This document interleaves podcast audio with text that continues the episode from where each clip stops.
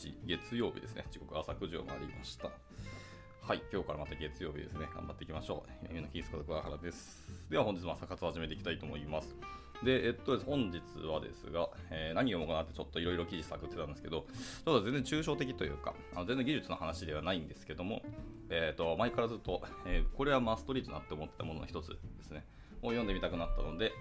えーと、その記事読んでいきたいと思います。あのバンクシーですね。バンクシー王さんの、えーと、M3 で学んだことを言語化するっていうところの記事を読んでいこうと思います。はい。では、えー、早速入っていきましょう。えー、前職 M3 時代の同僚であり、上司でもあった現 33VPOE の、えー、西場さんですね、と、えー、最近イベントに登壇したと。まあ、最近といっても、このイベント自体は2月8日なのでだいぶ前ですけどね。はい。まあ、イベント内のディスカッションで実は現職の、えー、キャディでやっている内容のほとんどが M3 で学んだいくつかのトピックなんだよなと思うところがあってその4つのトピックに絞って、えー、言語化しておこうと思うということでした。はい。では行きましょう。えー、共通言語として、えビジネス書を読む。はい、え私自身、えー、さんさん Yahoo の頃はビジネス書は技術に関連していたり、えプロジェクトマネジメントやヒューマンマネジメントに関するものでない限り読まなかったと。で、えー、そもそもビジネス書の大半はエンジニアにとって読みにくいものである。え技術書のように一定の定まったあ決まったフォーマットがなく経験則で確実な再現性がなく、え体育会系のストーリーが背景にあった場合も多い。で文献引用もなく、え出てくる数値やデータは信頼しても良いものかすらわからない、え実際、え誤訳や、え妄想も多く嘘統計や嘘グラフなど、え苦笑するしかない書籍もある。実際に私が尊敬する業界トップレベルのソフトウェアエンジニアの中にもビジネス書が苦手であるという人は多い。なので、ソフトウェアエンジニアとして生きていく上で必須ではないだろうというところだけ前提に置いておくと。はい。一方、M3 では、この西場さんという人がビジネス書を大量に読んでいた。へー。で、イベント内でも言ったのがえ、一時期彼と毎日ワンオンワンしてスパルタ教育してもらっていた時期があった。それはすげえ羨ましいですね。はい。で、最初の数週間は視点が合わないことが多かった。まあ、今になって思えば、プロダクトや人、チーム、技術に関する共通言語はなかったんだろうなというふうに思ってますと。どうしても噛み合わない西場さんを理解すべく、彼からお勧めされたビジネス書を数冊読んだのが、私の最初のビジネス書への入り口だった。特に採用基準を読んだ前後では見方が変わった。ちきりん氏の書籍で、キャディでも適切そう適切そうな人にはお勧めしていると。うーん。ちょっとまだ読んだことないですね。採用基準。ちょっと僕読んでみようと思いました。はい、でビジネスパーソンが持つべき、えー、リーダーシップとは何たるか、それが自分にとってどう巡り巡って得になるかなのが書いてある良書である。まあ、余談だが、ちきりん氏にはなぜかツイッターでブロックされている。言及したことないし、夫婦で Voicy とかも良いと思ってるんだが、どうして、てんてんてんって 書いてます。でも面白いですね。はい、でこの本を読んだ後、え、西場さんとのコミュニケーションは驚くほどスムーズになったと。表現するなら、お互いハンターハンターを読み込んでおり、日常会話でハンターハンターネタを言い合える学生時代の友人のような感覚だ。まあ、わかりやすいですね。まあ、いわゆる共通言語できたなってことですね。で、えー、西場さんの発言、え、特にビジネスパーソンに対する言及というのは、実はこの書籍に書いてあったことをフラッシュアップし、え、目の前の物事と対比して物事、え自分の中に落とし込み、え行動に移したものだったと。なるほどですね。でこの抽象度の高い何かは、えー、その場でゼロから互いに形成していくよりも、えー、ハンターハンターを一回読んでくれと言った方が圧倒的に早い。ハンターハンターを読んでいない人にそれ俺じゃなきゃ見逃しちゃうねと言えるようになるまでの時間を考えると当然である。まあまあそうね。そのネタを知らない人は、うん、ふーんっていう感じですね。それはわかります。はい。で、そして多くの強いビジネスパーソンっていうのは、これらを習慣化していることも分かった。え CEO も VPOE も、えプロダクトプロダクトマネージャーもビジネス書を前提の共通言語として話しているし、えそれらを読んでいるだけで、え経営層やプロダクトマネージャーが使う言葉をより俯瞰で、えトライできることができる。あーこれはでも僕が足りなかったことかもしれないですね。はい、僕がこの2年半ですね、えーと、役員やらせていただいたんですけども、僕に足りなかったのは確かにビジネス書をたくさん読むってことかもしれないです。なので、あの、取締役会とか経営会議とかでも、一応その専門用語だったり、そういうせ、なんですかね。今まで聞いたことないワードが飛び交ってて、それを逐一メモって後でググるみたいなやったんですけど、まあ、結果ググってふーんってなっても、なかなか自分に落とし込めてなかったりもしたので、結局は忘れてしまって、また次回行って、ああ、それなんだっけっていうのとまたググるっていう、もう不毛な時間を過ごしてしまいましたね。一応あのノートで、あの、俺的、なんだっけ、取締役言語集とか、なんかそういう感じのノート記事を書いてたと思うんで、まあ、それ結局毎回毎回見直してましたけどね。はい。えっ、ー、と、余談でした。はい、で、えっと、最初、ビジネスパーソンはなんでこんなビジネス書たる何かを共通言語にしてるんだとも思いましたが、実態は、えー、良いビジネス書のような形で高いレベルで経験を言語化してまとめられる才のある人は少ないということで、私の中では落ち着いた。まあ、富樫先生でないと、ハンターハンターという共通言語になるレベルの、えー、良作が書けないのと同じだと出ます。はい。これは本当そうだと思いますね。今、わこのことは僕に刺さるというか、ぶん殴られてる感じですね。はい、えー、ちゃんと読みます。はい。でこれらは、え一定の読みにくさや技術書との違いをスルーさえすれば、え共通言語として強い価値を提供してくれる。そう、ハンターハンターと同じだ。で、ハンターハンターという協力で、え魅力的な共通言語がなければ、あの学生時代の学友との、え青春の日々は得られなかったと言っても過言ではないだろうと。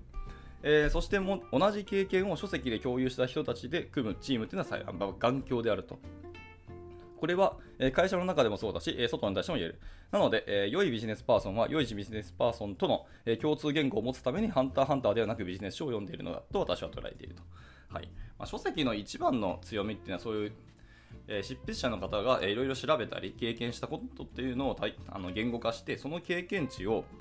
えー、他の人にも同じ経験をさせずにインストールさせることができるっていうのがかなり強いですよね書籍っていうのは。はいまあ、だからこそしっかりその冒頭でバンクシーさんが述べた通りあのデータのとかあの引用とか文献のリンクとかっていうのがないと、まあ、信用ならないよねっていうのはそれだと思いますね。はい。で、と、これが私のソフトウェアビジネスのえ？ソフトウェアと日本語以外のビジネス上の共通言語を持てた瞬間でもあり、ビジネス書を読めるようになったきっかけでもあります。もし経営層やプロダクトマネージャーが何言ってるかよくわからんみたいなえー、ソフトエンジニアがいたならばその人が紹介するビジネス書を一度我慢してでも読んでみるというのをお勧めしている。より深い効能はさておき、えあくまで共通言語としてという入りはビジネス書に対する偏見と敷居を下げてくれると思う、えちなみにビジネス書が苦手だった私がキャディに入って一番最初にやった仕事は CEO がおすすめするビジネス書という社内メモに書いてある本を共有本棚から取って全部読む仕事であると。はあなるほどですね。ただその社内にそういうなんですか共有本棚っていうのがあってあの CEO がおすすめするビジネス書っていう一覧があるのはすごくありがたいなもう俺も欲しいわちょっとこの後、えーと、社内 Slack で代表にぶち投げてみようと思います、はいえー、本気でぶつかっても大丈夫な人と仕事する、はいイベント内では私は、ね、西場さんを本気で叩いても壊れないおもちゃと評した 面白すぎるな。かつての上司ですよね。はい。で、文章ではニュアンスが伝わらないかもしれないが、まあ、当然良い意味であると。はい。でソフトスキルは、大事というのは普遍的なエンジニア成長論でも語られるがその中でもソフトスキルの成長論について、は、え省かれていることが多いと。で、ま、いくつかの書籍は、えーと、リンク貼ってます。1冊目が、え、チームギークですね。Google のギークたちはいかにしてチームを作るのか、え、2冊目ですね。ソフトスキルズソフトウェア開発者の人生マニュアルという書籍ですね。はい、え、どっちも超有名な書籍ですね。で僕はあの前者チームギークまだ読んだことないんですけどトゥードに入ってます。でもう1個ソフトスキルズ後者の方ですね。こっち今現在読み中ですけど、えっ、ー、と、かなり長いんですけど、まあ、一個一個は章立てになってて、何十章と分かれてるので、一個一個の章はかなり読みやすいです。かつ、えーと、サクサク読めるんで、これはおすすめですね。ソフトスキル、まあ、全部読み切ってなくて、僕も3分の1しか読んでないんですけど、もうその時点で、これはもう名著だなっていうのを確信して、今もずっと読んでますね。はい、もし読んでない方いたらおすすめします。めちゃめちゃいい書籍です。はい、あと、えー、と戻りまして、えー、多分チームギークが一番言いたいことに近いが、じゃあどうやってその強いソフトスキルを得るんだっていう話がありますと。でこれらの成長方法について触れられにくい理由として私が考えているのはパーソナリティに触れる必要がある点だ近年の流れとしても私個人の考えとしても他人のパーソナルな部分に踏み込む踏み込まず仕事をすることは非常に重要でむやみやたらにえー、触れていいものではないがソフトスキルともコミュニケーション、えー、素直さ謙虚などとも呼ばれる、えー、ビジネスパーソンとしてソフトウェアエンジニアに求められている必要な何かの成長にはやはりパーソナルな部分が密接に関係しているとで強くソフトスキルを発揮できるという人はえパーソナルな部分からビジネス上で起こる全ての物事の捉え方が違っているため、え表面的に取り繕うだけでは、えそのスピードには追いつけないと言ってますね。はあ、そりゃそうですよね。そして、え、実際パーソナル部分を晒して、え、本当は過去の体験からこう思い、こうしている、え、私はこの作業や人に、え得意苦手意識がある、えこういう物事に、え高揚感、劣等感を感じるということをぶつけ、それらをより良い捉え方に変える作業というのは、まあ、非常に熱量と長い対話と努力が、え話す側にも話される側にも、え必要になる。これがもう超ハードだし、えできる人がそもそも多くないと。僕これ楽しいと思うんだけどな。まあ、その代わり僕はあの技術に関してあまりあの熱量がなくなってしまったっていう、まあ、弊害はありますけど、はいまあ、そんなハードな壁打ちに並走してくれる化け物がその西場さんという方だったそうですね。でパーソナル部分をぶつけ合っても多くを受け止めた上で小さく指摘することもあればさっきの書籍のように適切なものや人に置き換えより汲み取りやすく変化してくれる。また短い時間で考える量も多く自分がぶつけた数日後には複数の回答を用意してくれる、ま、こういったことができる人と仕事をすると単にソフトスキルが向上するだけでなく自分のパーソナリティを汲み取った上でプロダクトチームや技術力向上に必要な物事を揃えてもらえる。かなり仕事やりやすかったそうです、はい。で誰にでも出せば良いというものではないが一条本気で、えー、パーソナル部分を含めてぶつかっても良い人を探しそういった人と協業すると、まあ、自身の仕事や成長が回り始めることを理解できたのは、えー、西場さんっていう壁打ちの一番の行動だったと言えますと。と言いつつも、えー、私もソフトスキルについては苦手な方でソフトエンジニアとして取り繕って話す癖が今でも、え出る時があるが、まあ、かなり改善しつつある方だとも思う。え苦手だった私でさえも、キャディに入って最初の週にあった CEO にキャディでワンオンワンすべき人っていうのを挙げてもらい、その全員にワンオンワンお願いするなどしているのだ。その中でアイデアや意見を素直にぶつけ、え何人かとは継続してワンオンワンをしてもらっている。キャディにも本気でやっても壊れない人が多そうで、むしろ楽しみなくらいだ。これは素晴らしいですね、本当に。まあ、壊れない人っていう言い方は、あれは表現はあれですけども、そういう人がぶつけ、本当に壁打ちとして、あの壊れない壁としてぶつかり続けられる人がいるっていうのは、正直羨ましいですね。はい。で今後は、えーと、周囲の人が私に本気でぶつかってきてもいいように、えー、無垢な子供が純粋な気持ちでこうしたいみたいなのをぶつけても壊れない頑丈なおもちゃのように、えー、私もなりたいと思うと。はい。で続きまして、アイデアを100個出すですね。はい。これはイベント中にも、えー、その西場さんが、えー、おっしゃっていて、えーと、M3 の時に私に、えー、課してきた大きな、えー、宿題の一つだそうですが、えー、イベント内まで言われたが、私はこれは難しいと言ってすぐに思考をやめる癖がある。でもこれは、えー、一条専門を収めた人には、えー、ありがちな行為だとも思っている。実際プロダクトの無理難題を一条妥協して開発するのが専門職であるソフトエンジニアであり、ありえない道を早く損切りして現状で最も良い道を選ぶことは開発者として重要なスキル一つでもある。これは本当わかります。すごくわかります。かといってでもビジネスとかいろんなものを加味すると、えー、パッと切って次に行くみたいなのを良しとしない人たちもいるしあの良しとならない場合もあるのでここが難しいですよね、まあ、だからこそビジネスはなんですよ思ったようにいかないからこそ面白かったりチャンスがあったりするんですけども。とはいえあのリーダー側とかステークホルダーからするとちょっとおいおいってなるかもしれないですね。はい戻ります。アイデアを100個出すというのは数が大事なのではなくそのありえない道について熟考したかっていうことを問われる宿題である。こめちゃめちゃいい問いですね。西場さん素晴らしすぎるな。こうこういう上司欲しいですね。まあでも僕は年齢的に僕がそういう上司にならなきゃいけないっていう、うーんってちょっと頭を変えますけど、そうなんですよね。ありえないって切った瞬間、まあ、切ることは別に構わないんですけど、あのー、これあのエンジニアの人にもちょっと僕おすすめというか、最近僕の中であの考えているというか促したいことの一つとして、まあ、社内でもちょっと前に話題になったんですけど例えばあのとあるプロジェクトで使う技術あの技術選定を多分最初にすると思うんですけどその技術選定をするときに、え使わないよねとかこれを使う代わりに、えーと、使わなくなった捨てたっていうの技術って絶対あると思うんですよ。で僕はちょっと例えばフロントエンドエンジニアなんですけどえーとまあ、今回のプロジェクトは、まあ、とりあえずいつも通り、まあ、NEXT タイプスクリプトをホゲホゲでやりましょうみたいな決まったとするじゃないですか。その代わり使わなくなった。でもテーブルに本当は上げてもいいような技術。例えば NUXT。まあ今だったら3がもうほぼほぼあのまあ RC 版ので来たので使えるでしょみたいなとかもあるし、もう他のフレームワークかもしれないし、あの別に Vue2、NUXT2 で行くんだったらそれでもいいかもしれないし、まあ、ところがこれ別にチームの中であのがっつり Google の Angular を使ってみたいって人がいてかもしれないし、はい、とか、あと最近モダンでかつやっぱり、あの仮想ドームを使わなくてスピーディーに開発できるスベルトとかがいいじゃないの？みたいな話が。本当は裏であったかもしれないし、一回テーブルに上げたかもしれなくて、でも結果的に NEXT を選んだけど、そのなぜそれを使わなかったかっていう、えっ、と、選定しなかった理由ですね。っていうのも、えっ、と、それは一つの知見になるんですよね。で、その考慮した点とか、今回のビジネスにはまらなかったポイントみたいなところを、どんどんどんどん社内とかにも、他チームに展開したりとか蓄積することで、よりえー、チームとか社内全体の、えーと、底上げにもなったりするのでそういうなぜ使わなかったかっていうところの、えー、理由付けとかそこに関する、えー、深掘りっていうのもたまにはした方がいいんじゃないかっていうふうに僕は最近思ってるんですよね。はいまあ、そういう記事がなんかどっかで見た気がしてて、まあ、それをさらに深めたいなと思ってますと。で、今あの読んだこれがその点とかなり似てるなっていうので、ちょっとその辺出し出してみたくなりました。はい、戻りますね。はい。まあ、そのありえないっていう道について熟考したかっていうことを問われる宿題であると。これ、本当大事なんですよね。はい。やらなかった理由って絶対学びがあるはずなんでね。はい、で、そのなんせ100個出そうとすると、えー、正当な道に絞って出しても大抵、えー、大体の場合数が達成できないと。で、これは私が得意としている素早く素早く良いものを作るという思想とは一見反するように見えるが、えー、考える時間が多いほど、え実際は素早く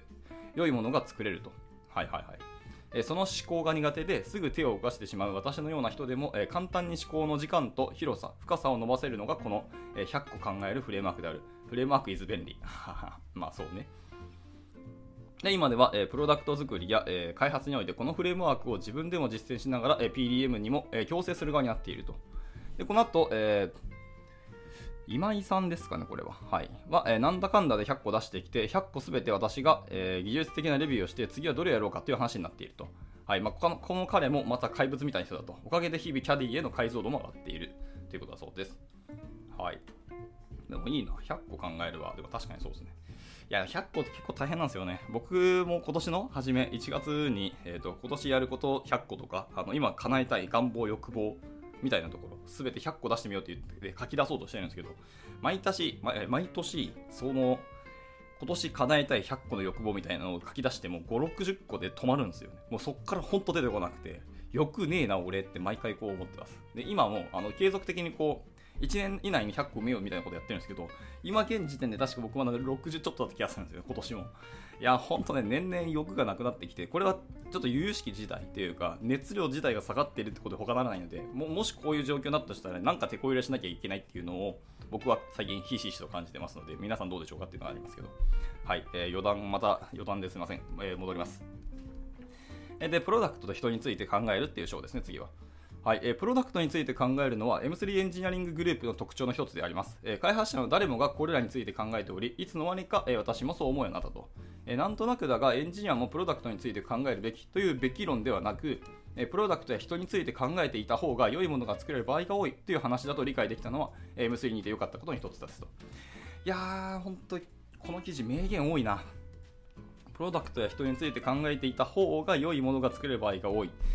はい。まあ、その良いの定義をどこに置くかっていうところがすごく重要で結局その良いっていうのを評価するのもやっぱり人ですし良いと言うのも人なんですよね。だからその人に対して、え良いものをかん、えー、作らなきゃいけない。でその人っていうのはやっぱり複雑系の塊ではありますし、はい、ソフトスキルの塊が、ま、人ではあるのでそういう人について考えるっていうのがやっぱり重要ですよね。でそれでそれを、えーと、プロダクトに落とし込むっていうところがその良いプロダクトっていうところになってくると思うのでこれ本当大事ですよね。はい。でこと、え営利企業においては、え開発シーンで語られるいわゆる不確実性の多くが、え人やプロダクト、ユーザー、時勢に基づいて発生するため、これらを抑制するには、え自らハンドリングしていくという、え多少不確実性が減るというシンプルなロジックで、それ以上は何もないという理解でエンジニアは十分だと感じると。まあ、エンジニアにしてはそうじゃないんですかね。はい。マネージャーとか、もっと上の人がその他のところを考えればいといとわけで。えプロダクトをコントロールするには、プロダクトマネージャーやユーザーと話してデータを見ればいいし、どんな人と働くかをコントロールするには、意見のぶつけ合いや採用に参加すればいいと。でそしてそのコントロールがソフトウェアエンジニアとして良いものを発見することにつながる可能性がありますと。えー、この話が面倒なのは可能性があるだけでない場合もあるところ、えー、実際やらなくてもいいことも多いし分業という考え方もあるでしょうと。で実際やらなくても素晴らしい成果を残すソフトエンジニアはいるにはいるので、え、その場の誰も課題に感じなければいいんじゃないかとも思ったりはしてますと。うーん、まあまあまあ、なんか引っかかる感じはしますけど、言語化できないんで飛ばします。えー、私はこの確率や課題性について考えるのが面倒なので、数を打つことで、えー、分母を増やして、えー、発生回数を上げるという方法をとっていますと。まあ、端的には何でもやりますといつも宣言している。これは強いね。はあ。でプロダクトでは本当に何でも作るし、え、何でも要望を聞いて意見するから、え、ミーティング入れてねと言っていますと。思い出深いトピックはいくつかありますが、 Kotlin の開発への参加、えー、採用への参加、M3 公式 Twitter の中の人を一時期休まったりしたことだと。私はめちゃくちゃ Twitter が好きだが、宣言して歩き回っていたり、まさか仕事になるとは思わなかった。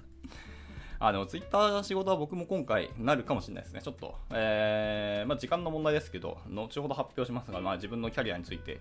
えー、とまた別途、えー、Twitter で発表すると思います。えー、実際こういった活動をきっかけに M3 を知った、えー、素晴らしいメンバーが M3 に入り、その人と働き、良いプロダクトで出来上がるみたいな事象も経験して、すべてがプロダクトのためになっているという実感を得られた。これいい話だな、ほんと。とても良い話ですね。で、プロダクトについて考えるとは、それらに関連する技術、えー、人、チーム、会社の全てを作り上げるために施策を考えることなど思い知らされた。え、こういったプロダクトや人について考えるっていうことをして実践する作業は、まあ、当たらないことも多いですけど、たまに当たって面白いなくらいの感覚で、私はいいと思ってます。え開発の片手間としてガチャやる感覚だと面白いと表現していろんな人にもお勧めしている。もちろん仕事でやる以上は一応本気でやりますけどねって。はい。で、えー、っと、最後ですかね。まあ、今でも、えーと、M3 エンジニアリングがしっかり拡散されているか見に行っていくと、エンジニア、え M3 エンジニアリングっていうあの、M3 さんの公式ツイッターアカウントですね、が、え、発表してるツイートとかをちょいちょい見に行ってしまったりするそうですね。はい。で、あとは、えー、キャディテックもいいぞ、どっちもフォローよろしくねということで、まあ、キャディさんの、えーと、公式のツイッターアカウントの方もあるので、こっちもフォローしてねということでした。はい。えちなみに私は定量評価オタクを、え公言して働いており、えフォロワー数もリツイート数も、え数として必ず見ている。もちろんそれだけじゃないけど、見ているぞ、見ているからなっていうところでした。はい。まあ、定量評価ね、定量評価はね、まあ、人に対する定量評価は多分ほぼほぼ無理だと思うんで、これをどうするかっていうのが、まあ、各社、その評価制度ってところが課題になるので、僕結構あのカジュアル面談とかもさせていただくときは、あの必ずあの評価制度のところと、今どういう課題を持ってるかっていうのと、えその評価制度に対してどれだけの熱量を持っているかっていうのを僕結構聞くようにしてますね。はい。じゃなきゃ、あの会社として人の成長をどんだけ見てるかっていうのが測れないのでね、そこを結構僕は聞くようにしてます。割とね、いろんなもの出てきて面白いですし、あのお決まりのようなあのテーブル評価しかしないみたいな会社も全然あると思うんで、まあ、別に仕方ないと思います。その定量評価が難しいので。難しいんですけど、今は現状そうするしかないみたいな言い方をしつつ、どうしていきたいとか、でもこういうところが、えっ、と、やっぱ重要だよねみたいなところを語ってくれる人がいるそういう方がだったん？だったのであれば、えーと、僕としてはポイント高いなっていう感じですね。はい、完全にちょっと上から目線で申し訳ないです。はい、でじゃあ終わりにってとこですけど、えー、これらが言語化できるようになったというだけで、まあ、ほんの少し成長してる気がします。全然 ほんの少しじゃないでしょうと思いますけど、はい。まあ、打倒西場には程遠いので、まだまだこれからとおっしゃってますね。めちゃめちゃレベル高いと思いますけどね、西場さん。はい、でイベントの対談相手だった、えー、当の西場さんは、これまた M3 で私が尊敬する一人の人の一人である山崎さんと対談イベントやるらしい。まあ、やってましたね、確かに。えっ、ー、と、まあ、今年の2月28なんで、もうだいぶ前ですけど、はい。山崎さんもめちゃめちゃすごい人ですよ、M3 の。今も VPOE かな？はい、だと思いますけど。他のもめっちゃレベル高いし、エンジニアとしてもすごいし、頭の回転めちゃくちゃ速かったですね。だからな3次面接か ?2 次面接か3次面接で関わらせていただいたんですけど、まあちょっとすごかったですね。こんなあの社会人エンジニアになりたいなって思う僕の理想像の一人ですね。はい。で最後、えー、新卒で三々に入社して転職した M3 の上司が、えー、三々に行き、えー、活躍しフルストイベントをしている、まあ、Yahoo 時代に一緒にサンフランシスコに行った人たちが、えー、広く活躍している話も最近連絡して聞いている、まあ、関わった人の活躍からは刺激も受けるし活躍の仕方で学ぶことも学ぶことも多い。みんな頑張っていこうというところで、えーと、この記事は締められております。はい。とっても読み応えがあったし僕にはなんかそうですね、あの刺激をたくさんいただいた記事で、まあ、あの今、いいね数218とかあるんですけど、まあ、いい記事でしたね、本当に。というところで、まあ、皆さんがどう感じるかあれですけども、まあ、あの改めて皆さんの方でも、えー、実際読んでいただいて、あのまあ、感じるところをツイートしたり、えーとまあ、まあノートに書いたりとか、別にまあ別に書かなくてもいいですよね。思うところがあったらいいなというふうに思っております。はい、僕としてはかなり刺激になったので、とてもありがたい記事だなと思います。じゃあ、まあ、時間も30分来ましたので、えー、今日の朝活はこちらで以上にしたいなと思います。はい、えー、今日もご参加いただいたのはネブさん一人ですけど、本当に毎 毎回のように来ていただき、本当にありがとうございます。あのめちゃくちゃ嬉しいんですよ。たった一人だけだとしても。はい、私としては感謝申し上げます。というところで、じゃあ今日からまた月曜日ですね、1週間頑張っていって、まあ、来週はあのシルバーウィークって言われたりするので、まあ、休みも多いので、今週1週間なんとか乗り切っていけたらなと思います。では、えー、終了します。お疲れ様でした。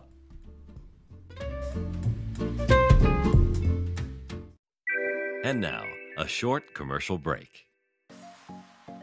現在、エンジニアの採用にお困りではありませんか？候補者とのマッチ率を高めたい辞退率を下げたいという課題がある場合、ポッドキャストの活用がおすすめです。音声だからこそ伝えられる深い情報で、候補者の興味関心を高めることができます。株式会社ピトパでは、企業の採用広報に役立つ、ポッドキャスト作りをサポートしています。気になる方は、カタカナでピトパと検索し、X またはホームページのお問い合わせよりぜひご連絡ください。